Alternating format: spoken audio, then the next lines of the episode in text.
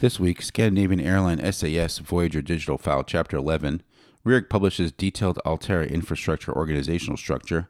Fight over electricity purchase agreement rejection damages continues in Talen. Hello and welcome to the Reorg podcast, where we bring the latest developments in high yield distressed debt and bankruptcy. I'm David Zupkis. We'll be taking a brief break from our weekly deep dive segment, but we'll be back next week with more premium content. It's Friday, July 8th.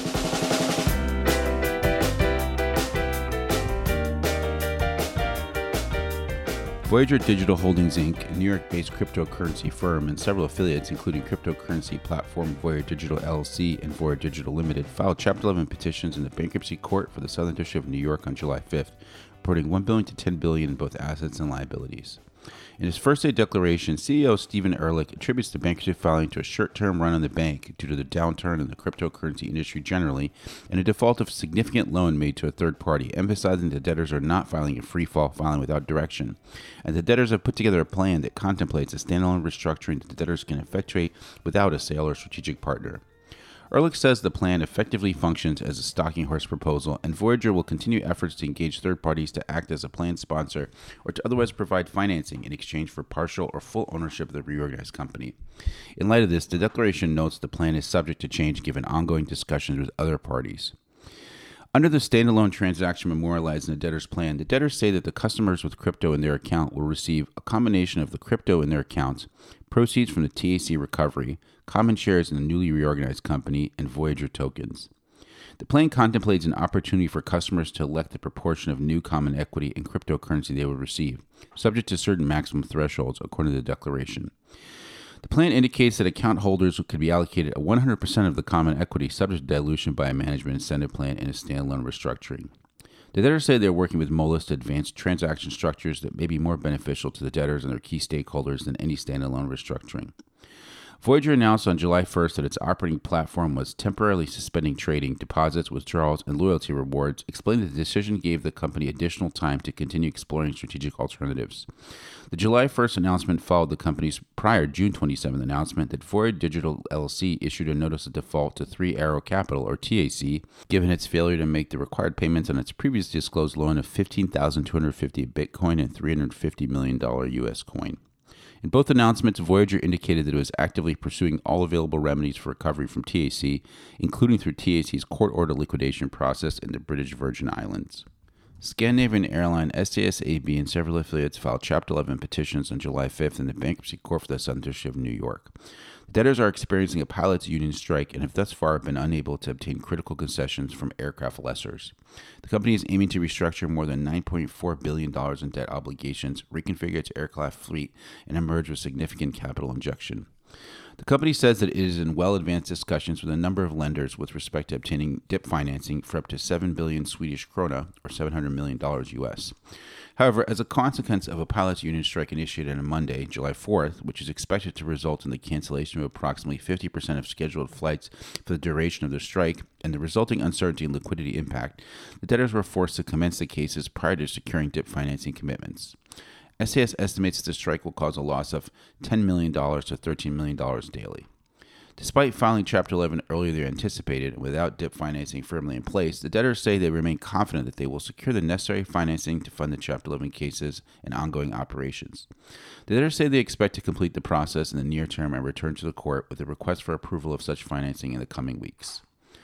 SAS says that its long term business plan aims to strengthen its financial position and to achieve a sustainable cost structure with an annual cost reduction of approximately 7.5 billion krona. The plan would also raise at least 9.5 billion krona in new equity capital, as well as reduce or convert more than 20 billion krona of debt into common equity, which the company says a majority is on balance sheet debt, including state hybrid notes, commercial hybrid notes, Swiss bonds, term loans from states, aircraft lease liabilities, and maintenance contract obligations and other executory contract obligations.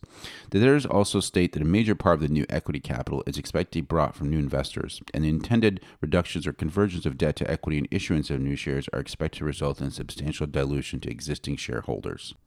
The Talen Energy debtors, their official committee of unsecured creditors, and contract counterparties that oppose the debtors' motion to reject certain retail electricity purchase agreements and related broker agreements submitted supplemental briefing on the issue earlier this week.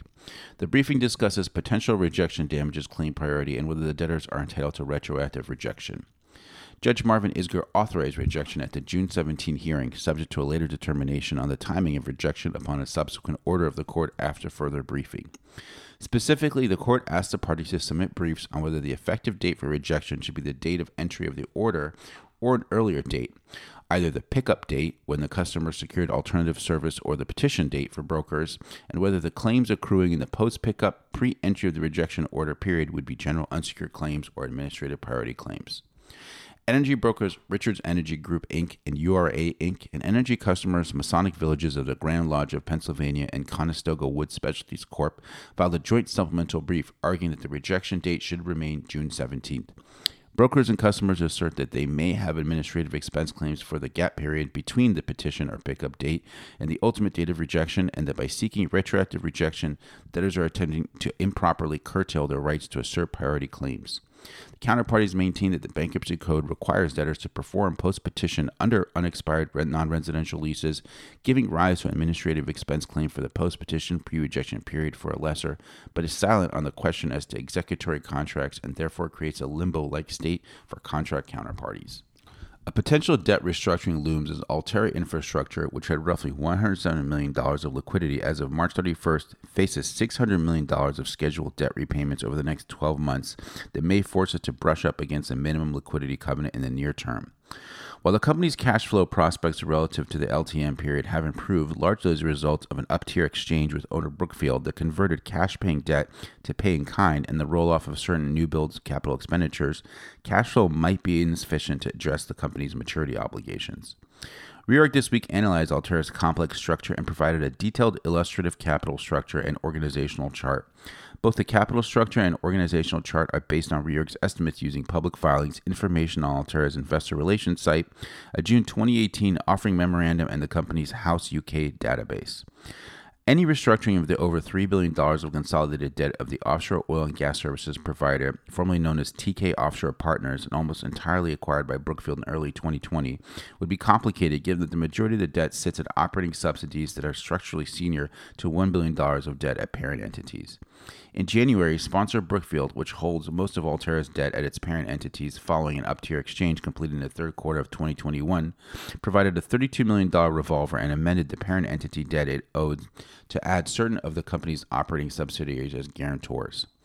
To meet minimum liquidity requirements, the company may seek to refinance existing debt, raise new capital, and or sell owned assets. The company issued $100 million, $180 million of 9.5% senior notes in December 2021 to refinance bonds maturing in August 2022.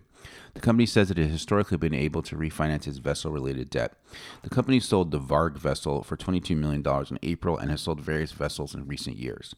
To access Reorg's in depth analysis of Altera, please reach out to a Reorg representative.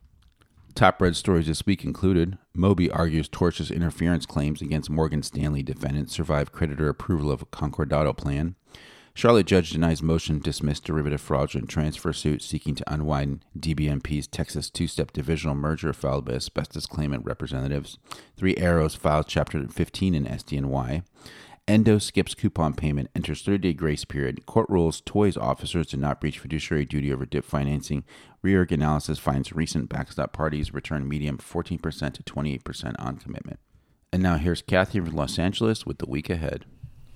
Hello, this is Kathy Ta, and here's the lineup for the week ahead.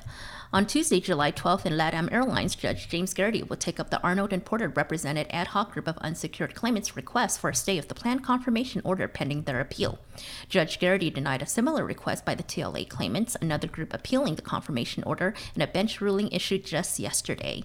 Also on Tuesday, July 12th, in opioid litigation coverage of the San Francisco Bellwether trial, defendants Allergan, Teva, Anda, and Walgreens will argue for entry of judgment on the basis that the state of California's case in chief failed to present evidence that defendants are liable under public nuisance or unfair competition law theories. On Wednesday, July 13th, the La Fuerza debtors will ask for final approval of 66 million of DIP financing, including 33 million of new money and a one-to-one roll-up of 8.375% senior secured notes held held by the DIP lenders. DIP providers include Alcentra, the San Bernardino County Employees Retirement Association, Owl Creek, and Banco Nacional de Mexico. The TPC Group debtors DIP facility is also up for final approval on Friday, July 15th. The $323 million DIP consists of a $200 million replacement ABL facility and $85 million in new money term loans, plus a roll up of pre petition senior priority bridge notes and senior priority notes. Judge Craig Goldblatt issued an opinion earlier this week in lien priority litigation in favor of the debtors and against non consenting note holders, clearing the way for approval of the roll up of the debtors' 10.875% notes under the DIP. That's it from me from Los Angeles on this Friday, July 8th. Fun fact, particularly following the July 4th holiday. On this day in 1776, church bells rang after the first public reading of the unanimous Declaration of Independence by the first 13 states of the U.S., which included the state of New York. Now back to you in New York.